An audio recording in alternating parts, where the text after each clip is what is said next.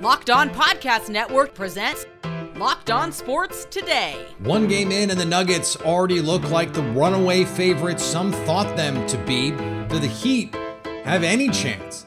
Also, can the Celtics improve even if they keep Joe Mazzulla?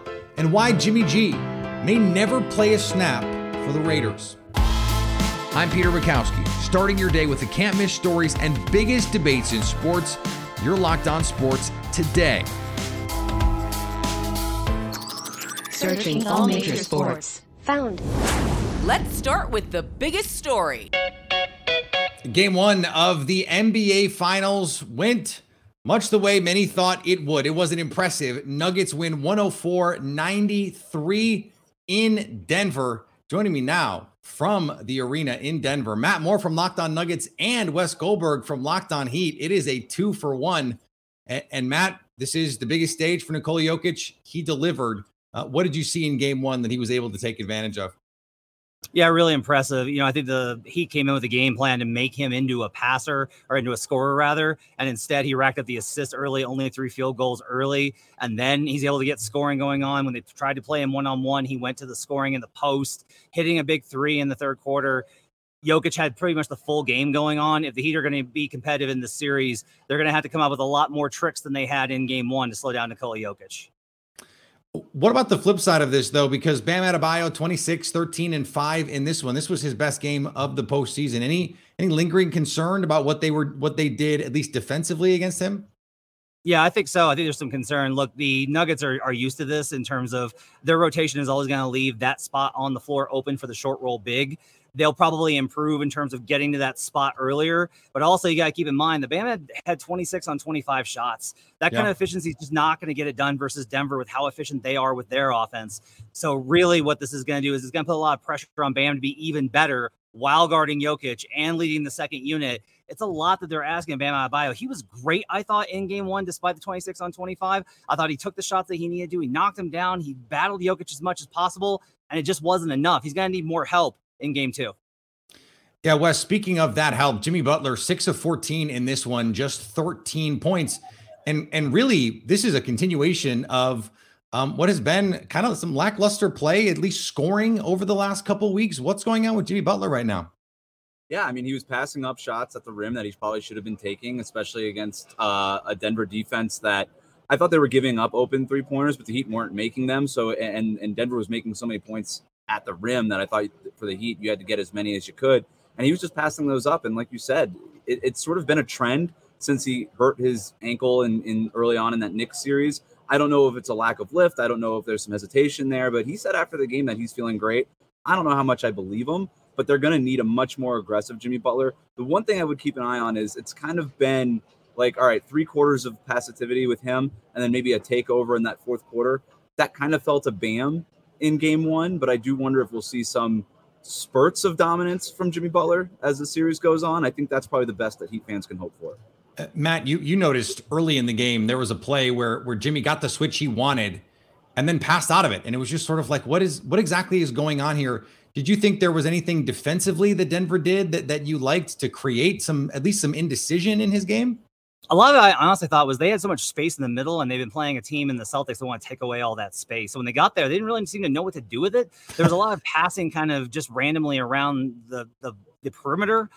Butler would get into space, and when he did try and take pull up jumpers, that's not really his game. He missed them pretty badly. So then he was just flipping the ball out, and then they would just rotate it and rotate it. Now, in the fourth quarter, I thought that they got much sharper, better looks. They hit down their threes. They actually took those shots and made them. The question is how much of that was Denver letting their foot off the pedal with a big lead versus Miami figuring something out offensively? It's probably a little bit of both, which is why I would expect game two to be more competitive.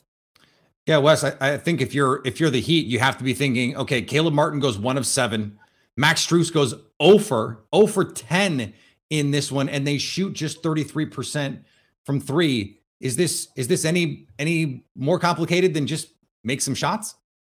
They have to make shots. And I actually thought they got some really good open shots too, and they just missed them. Duncan Robinson like sidestepping and, and, and dribbling into an, an, air ball or kind of clanked it off the the the the, the backboard there. Um, you don't expect the Heat to shoot this poorly. They have been shooting so well for most of these playoffs. Uh, I expect that they'll shoot better. I don't know if it was just a matter of tired legs coming off of the Eastern Conference Finals, getting used to the altitude, whatever. Uh, but they're going to have to shoot better. It feels like this is a series where their floor has to be about 40% from three point range if they're going to have a chance uh, to keep up with Denver's high powered offense. And they shot 40% against uh, the Celtics and against the Bucks. So it's not crazy to think that they could do it in a series like this. Guys, um, way too much agreement when you're this close in the arena after after a game one of the finals. We'll have to get you to fight a little bit on the next one. I appreciate the time. Thanks. Thanks, Peter. Stay up to date all year on the Miami Heat by subscribing to Locked On Sports today and Locked On Heat on your favorite podcast app and on YouTube. Thanks for making Locked On Sports today your first listen. Coming up, can the Celtics keep Joe Mazzulla and win a championship next year? Before we answer that, we may have a ruling on the Ja Morant situation soon. Make a fast break to FanDuel during the NBA Finals because right now new customers can get a no sweat first bet up to $2,500. That's up to $2,500 back in bonus bets if your first bet doesn't win. Just go to fanduel.com slash locked on and sign up today to claim your no sweat first bet. Then you can wager on everything from the money line to point spreads to who's going to win the NBA Finals. The line has moved dramatically toward the Nuggets after their game one win. FanDuel has Denver minus 800 to win the NBA championship. And if you still think the Heat can come back, FanDuel has their odds plus 550. So don't miss your shot at a no sweat first bet up to $2,500 when you join FanDuel today. Just go to fanduel.com slash locked on to sign up. Make every moment more with FanDuel, an official sports betting partner of the NBA. Now, here's what you need to be locked on today. NBA Commissioner Adam Silver indicated he has reached a decision regarding looming disciplinary action against Memphis Grizzlies superstar guard Ja Morant, but would wait until after a champion has been crowned in the finals to announce the punishment. The Grizzlies suspended Morant on May 14th pending league review after a social media post circulated showing the All Star brandishing a gun.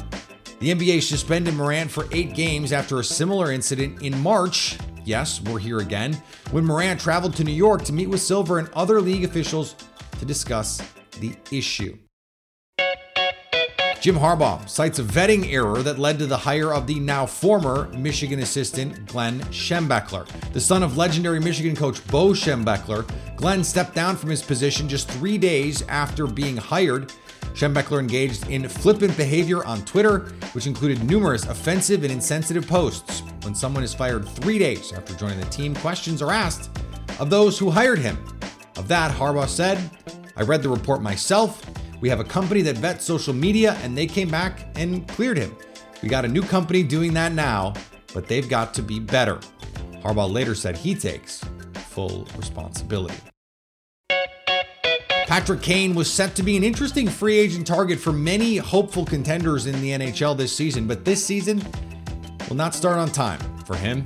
Kane underwent successful hip resurfacing surgery on Thursday, and his agent says he will likely be out for six months. Resurfacing, normally something you do to like the floors. If it's going to happen to your hip, that seems like pretty serious surgery. And a six month timeline tells you that hip resurfacing is an alternative to hip replacement. No, he's not 64, he's 34. Kane just finished up his last season with the New York Rangers after having spent the first 1,100 some games with the Chicago Blackhawks. On the diamond, the Cleveland Guardians scored six runs and still lost to the Minnesota Twins. A disheartening loss, that is for sure. After that five run inning, it felt so good, right? They just took two out of three from Baltimore, they took two out of three from the Cardinals. Flying high, offense is performing well. Young Gabby Arias looks like he should be a fixture.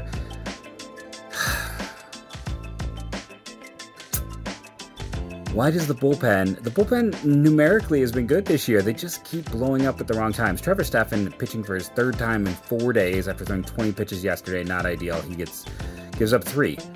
Uh, that was maybe not the guy to go to. Eli Morgan was not sharp, and they give up four runs in the final few innings.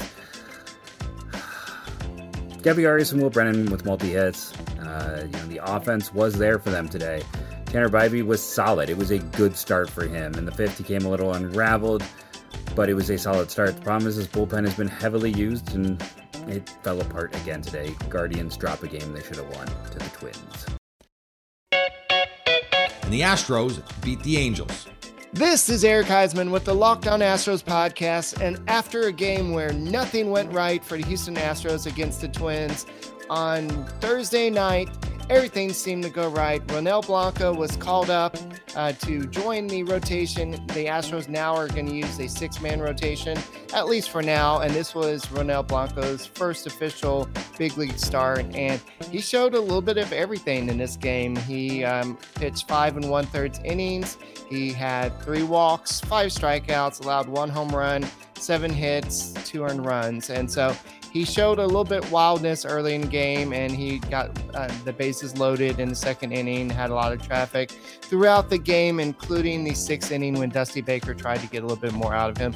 But bregman had a big clutch um, two run hit there. Then you had jose abreu with two rbis on the game and a lot of offense in this game. So we'll talk about this on tonight's locked on astros podcast is another story you need to know. The Boston Celtics are not playing in the NBA Finals. And so that had some people a little surprised when Brad Stevens came out with a vote of confidence in head coach Joe Mazzulla. And then later said he wants to keep Jaylen Brown as well. Maybe a little less surprised about the Jaylen Brown part of this. John Karalis from Locked On Celtics joins me now. And John, I think the question that I keep coming back to is if it seemed inevitable Joe Mazzulla would be out if the Celtics lost game four in the Heat series. Why is it so different that it happened in game seven? Well, I'll push back on that. It was inevitable that he'd be out if they lost in game four. Okay. I don't I don't think that that was inevitable at all. Um, I think now obviously there would have been a lot of pressure and outside of the team there would have been a lot of momentum building for that. Um, but I don't think the team had an appetite to hire a fourth coach in four years. Let, yeah. let me let me be just clear on th- this is the last head coaching change Brad Stevens will make while Jayson Tatum and Jaylen Brown are here. If he does it, he's got one more in him. He's not going to waste it after one year of Mazzulla. If they're going to do it, they're going to give Joe the opportunity to plan for a whole summer, which he didn't get, build his own coaching staff, which he didn't get, and let's see what happens after this other year. Because this next coaching hire, if there is a next one, has to be absolutely perfect, or else the whole thing comes crashing down. Well, and and aside from, of course, their season come coming crashing down, um, they want to make sure that this does not happen again. Um, there, there's not much they they can do in terms of um, additions. If you were to talk about, okay, Joe gets a full offseason to build a roster in his image. This isn't college football. He doesn't get to go out and cr- recruit some five stars. Um, the team is the team, especially with the supermax looming for Jaylen Brown. How do you think that affects the future of the Boston Celtics? I think considering the new collective bargaining agreement, which is this is the biggest wild card in in the you know for the Celtics right now. Yep. More than any of the players, more than the coach, it's how do they navigate this new collective bargaining agreement, which will be extraordinarily restrictive. So for Jaylen Brown, I anticipate they will give him the full 35% supermax. Mm. And he will accept, and we all move forward and we see how it goes. Now, could they play a game and say, hey, we had all the intentions of giving you 35%. And then you, Jaylen, vice president of the Players Association, and your union agreed to this deal. And as a result of this deal, we are in a serious financial crunch. So we'd like to see how you feel about 32.5% or 33% or 32% plus uh, incentives as escalators to get you to that 35 if if you get there. So if you win a championship, great, 35 no problem. But if you don't, then sorry. Uh, that might might might be a game they play. If they give him the supermax and he's making 50 million dollars and you give Jayson Tatum the supermax and he's making 50 million dollars, 60 million dollars. There that's your team. It's those guys and some ancillary pieces. How much do you think the last couple weeks impacts Boston's willingness to say, yeah, easy decision. Here's here's a pair of supermaxes, guys. Well, I feel like they can make that decision, and then in two years, Jaylen Brown is still in his prime. And if it doesn't work here, you can still trade him. So it's still a matter of you give him the money. Um, I, I, I don't think you nickel and dime a guy at this level, knowing that he has some shortcomings. Yes, I understand all of that stuff. Um, but when it comes to building a team in the NBA, especially right now with this CBA the, the way it is, just no one knows how the the the ripple effect of this is going to impact the league, right? So I think Boston might just be in a let's just sign our two guys, keep our two guys, kind of hunker down and kind of look and say, all right, how's this all shaking out? Uh, is there a way to build around these two guys anymore, or do you have to trade one in two years? I I say there's probably a year or two window right now for Boston with Tatum and Brown. Stay up to date all year on the Boston Celtics by subscribing to Locked On Sports today and Locked On Celtics on your favorite podcast app and on YouTube. Coming up, is it possible Jimmy G never plays a snap for the Raiders? Jimmy Garoppolo has an injury plagued career on his hands. The Las Vegas Raiders knew this, and as your boy Q points out to Kevin Ostreicher on a recent Locked On NFL episode, they're protected. Well, you're right. It kind of came out of nowhere. I mean, we all knew that back in March, things weren't great when he had to push back the day that he was signing his contract and meeting with the media, but it sounded like it was just a little small dotting the I's, crossing the T's on the contract. Come to find out, as you mentioned, you know, failed physical, they actually changed his contract a lot where they took away a, all the signing bonus. They haven't paid him a dime. Let's put it like that. They haven't paid him a dime yet. And until he actually passes his physical, they're not going to pay him a dime. And so there's actually the worst case scenario for the Raiders that Jimmy G never ever suits up for the silver and black, which is insane, right? If you had told me that a few months ago, I'd have told you you're crazy. But that's a real scenario that that could happen if he doesn't uh, pass his physical due to the the foot injury. And so you know, in San Francisco, he didn't go and get the foot surgery because he thought that he could rehab it. They said he didn't need it. They could just rehab it and it'd be all good. And maybe he can even play at the end of the season if they needed him to. Well, he obviously didn't play. But man, now knowing that not only did he have surgery, it sounded like at one point, and I kind of got an idea about this like last week or early last week that that he wasn't fully ready to go for OTAs. I didn't realize that it, it, it sounds like it could be a lengthier uh, process than what I thought, right? It sounded like, for the most part, everyone believed he'll be ready for training camp. Maybe he will be ready for training camp, but it doesn't really sound like it at this point. It sounds like this could be a really long stretch, a long process, and uh, who knows, man? I mean, this this could go a bunch of different ways, but I think the the quarterback position for the Raiders now is really up in the air. The thing about not having Jimmy G on your roster this season is the next best option is Brian Hoyer. And while you might say, well, that's a disaster for the Raiders, and it is, in the long term, it might actually be the best thing for the Raiders because they're not paying Jimmy Garoppolo money to be a middling team. Even if he's on the roster, he's still likely going to play what, six, eight, max 10, 12 games. Even if he plays 17 games, the Raiders are not a playoff team. So why did they sign him in the first place? That's a good question, except we we know the answer. It's because there's already going to be pressure on Josh McDaniels to win right now. Now, if they don't sign Jimmy G, there are some trade options. Guys like Ryan Tannehill could be available. Trey Lance could be available. Uh, it's not a great. The best option long term would be to punt on this season. They are not going to win games no matter who the quarterback is. Josh McDaniels doesn't want to hear that, but from a team building standpoint, that's the right thing to do. And this is why things like prior relationship, like with Dave Ziegler and Josh McDaniels, they go way back, can hinder your team building because the GM might not do what is best for the team. The coach may not push to do what is actually best for the team long term because it affects their job security. Their job, number one, is to stay in their job. And sometimes that is at odds with what is the best for the team moving forward. This looks like one of those times. So they might have an easy out with Jimmy Garoppolo. Nope, he's not healthy. Bye. And they can just throw their hands up. And that can be the excuse. Oh, well, sorry. We didn't know about Jimmy G. He's hurt. Again, sorry. You go through the season with Brian Hoyer, you win four games, and you have a chance to draft Caleb Williams or Drake Maye. And now you really have an opportunity with it. That's the path to take. And they might have lucked into the best possible path. And finally, Mets pitcher Max Scherzer is not happy with the strict enforcement of the pitch clock. Before the fifth inning of Thursday's 4 2 victory over the Phillies at Citi Field, Scherzer got an intense conversation with plate umpire Tripp Gibson over enforcement of the pitch clock.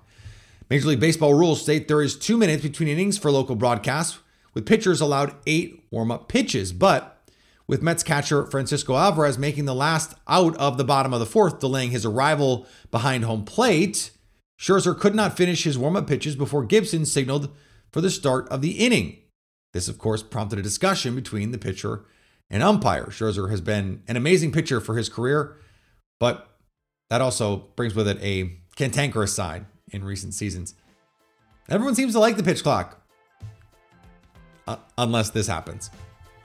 Thanks for making Locked On Sports today your first listen. Now go find your favorite team's Locked On podcast and make them your second listen. Coming up Monday, what makes Nikola Jokic so inevitable? We'll snap our fingers and tell you more about the NBA's new Thanos. So at least until tomorrow, stay locked on sports today.